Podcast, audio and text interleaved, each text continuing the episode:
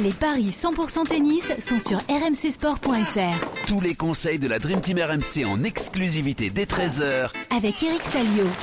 Salut à tous, cette semaine on parie sur le dernier grand rendez-vous tennis de l'année, évidemment les ATP Finals, le Master masculin avec ses matchs de groupe qui ont démarré hier. Aujourd'hui place à deux nouvelles rencontres, Medvedev-Roublev, ce duel 100% russe et puis la confrontation entre Stefanos Tsitsipas et Novak Djokovic. Évidemment, notre expert tennis est avec moi, Eric Salio. Salut Eric. Salut à tous.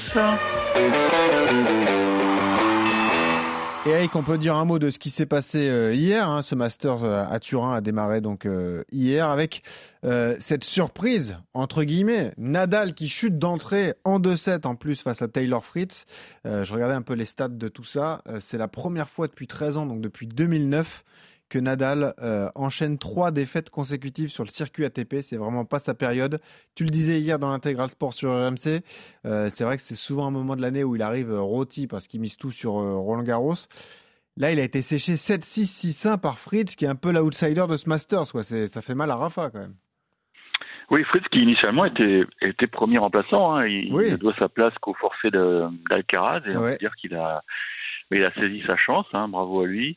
Euh, c'est vrai que ce stade de Nadal, euh, bah, elle est pas bonne. Alors, c'est vrai que d'habitude il arrive rôti, mais là, ce qui, ce qui frappe, c'est qu'il arrive surtout sans, sans compétition, quoi. Et, et ça se voit. C'était déjà le cas euh, à Bercy face à Tommy Paul. On a l'impression que son œil n'est plus du tout réhabitué à à la vitesse des balles et que ça va, toujours, ouais, ça, ça, va, trop vite. Hein, il le dit d'ailleurs. Et, et souvenez-vous, lors de la l'Ever Cup, il avait joué le double avec Federer, et il y a un moment, c'était une scène rigolote, euh, un changement de côté, et il avait dit Putain, les gars, je vois plus rien, je vois pas, ça va trop vite pour moi. Et les mecs, ils disaient Oui, tu fais des volets à deux mains, oui, oui, parce que ça va trop vite, j'y arrive pas. et, il n'y arrive plus. Il n'y arrive plus, alors attention, euh, il n'est pas éliminé hein, encore, bien sûr, mais euh, ça veut dire que demain, il devra battre Félix Auger-Aliassime, et puis ensuite, il devra battre Casper Ruud pour espérer se qualifier, mais vu le niveau qu'il propose et, connaissant un peu le loustic, euh, ça paraît quand même un peu compromis. Euh. En plus, on a vu le, regard de sa femme, son épouse, qui est, qui est arrivée à Turin. Ils sont, ils sont venus avec le bébé. Ah Elle avait l'air un peu catastrophée par, ah. par le niveau de jeu de son mari. Et tu parlais des stats. Alors, euh, je vais peut-être trouver une stat alarmante, mais Rafa Nadal avait perdu ses trois matchs Ouais, c'est ça. Il avait perdu ses trois matchs au Masters 2009. Ah bah justement, ouais. 2009, il avait pris trois tôles, ouais, trois tôles ah contre Soderling, Davidenko et Djokovic. Et là, ok.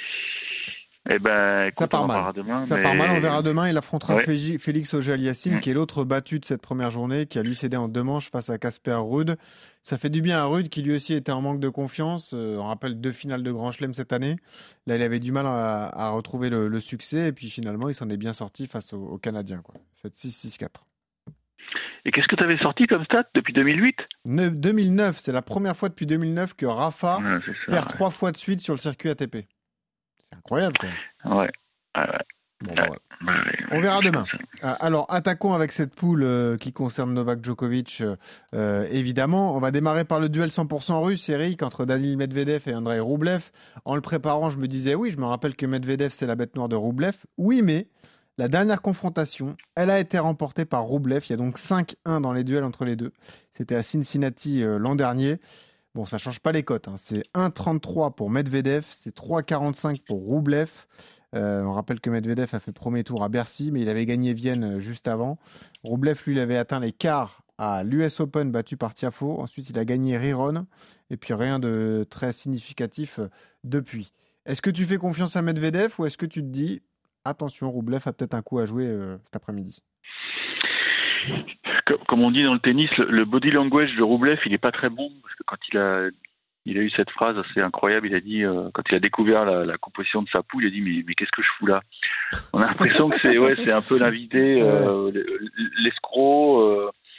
Bon, il a mérité sa place, bien sûr, même si bon, on l'a souvent dit dans, dans, dans ses podcasts. en Grand Chelem, il éprouve quand même beaucoup de difficultés à, à s'exprimer. Il, il, a été très bon, notamment dans, dans les 500. C'est ce qui lui a permis de. Ah ouais, non, mais quand tu gagnes à toi comme Dubaï, euh, ça te rapporte 500 points alors que tu as battu seulement, euh, je regarde son parcours à Dubaï, euh, qui était 11 mondial, le reste c'était même pour Evans. Euh, Belgrade, il gagne Belgrade, bon il bat Djokovic en finale, chapeau à lui, mais c'était pas un grand Djokovic. Euh, et puis il y a une oui, série. Il n'y a pas de victoire en Grand Chelem, il n'y a pas de grand parcours significatif, quoi. Non, c'est une saison décevante pour lui et il a profité un peu, bon, peut-être de la faiblesse de la concurrence. Euh, moi, je, je, non, je vais aller sur Medvedev ah qui, qui rejoue bien quand même. La question, c'est 2-0 ou 2-1, quoi, en gros. Ouais, c'est la question à 10 000 dollars, ça. Ouais. Peut-être pas autant. C'est vrai que Medvedev, euh, il a quand même été décevant à Bercy, mais peut-être que ça arrivait un peu tôt ce match contre Dominor. Je vais mettre Medvedev en, en deux, allez. 1,80. Coup du jour, donc victoire de Medvedev face à son, compatriote euh, Roublev. Les 7 comptes, hein, on le rappelle tous les ans, mais euh, comme c'était un système de poule, euh, gagner 2-7-0, ça te permet d'envisager les demi-finales un peu plus rapidement. Quoi. Si tu gagnes le premier match 2-7-0, en général, si tu gagnes le deuxième, c'est fait, quoi, à peu près. Voilà, c'est rare que tu, tu sautes si tu as deux, deux, victoires avec deux sets. Voilà. C'est vraiment un concours de circonstances assez dingue, mais non, c'est pour ça c'est important de bien débuter. Et mm. Medvedev racontait que la première fois qu'il a fait le Master, ben, il a pris trois défaites, il me semble. Euh, je vais te dire ça tout de suite, c'était en 2019. Ah, c'est ça, il perd trois, il était quatre mondial à l'époque. Il perd sur Tsitsipas, Nadal, Zverev. Bon, et salut, éliminé. Mais il a retenu la leçon puisque 2020, il gagne le Masters. Et 2021, 2021, c'était moins bon, je crois. Enfin, il fait finale quand même. Ouais. il fait finale. C'est moins bon, il fait finale. Il fait finale en gagnant ses trois matchs de poule. Donc tu vois, il a, il a, il a accumulé de l'expérience. Non, il faut lui faire confiance. Il, et Roublev, c'est c'est compliqué. C'est compliqué contre les Cadors. Il a, je pense qu'il a un ratio qui est terrible contre les, mecs du top 10. Et on joue Medvedev en 2, je te suis, à 1,80. Mm. Et puis on a un duel sympa ce soir entre Stefanos Tsitsipas et Novak Djokovic. Là, il y a quand même 12 euh, confrontations et assez récentes, Eric. D'ailleurs, tu y étais.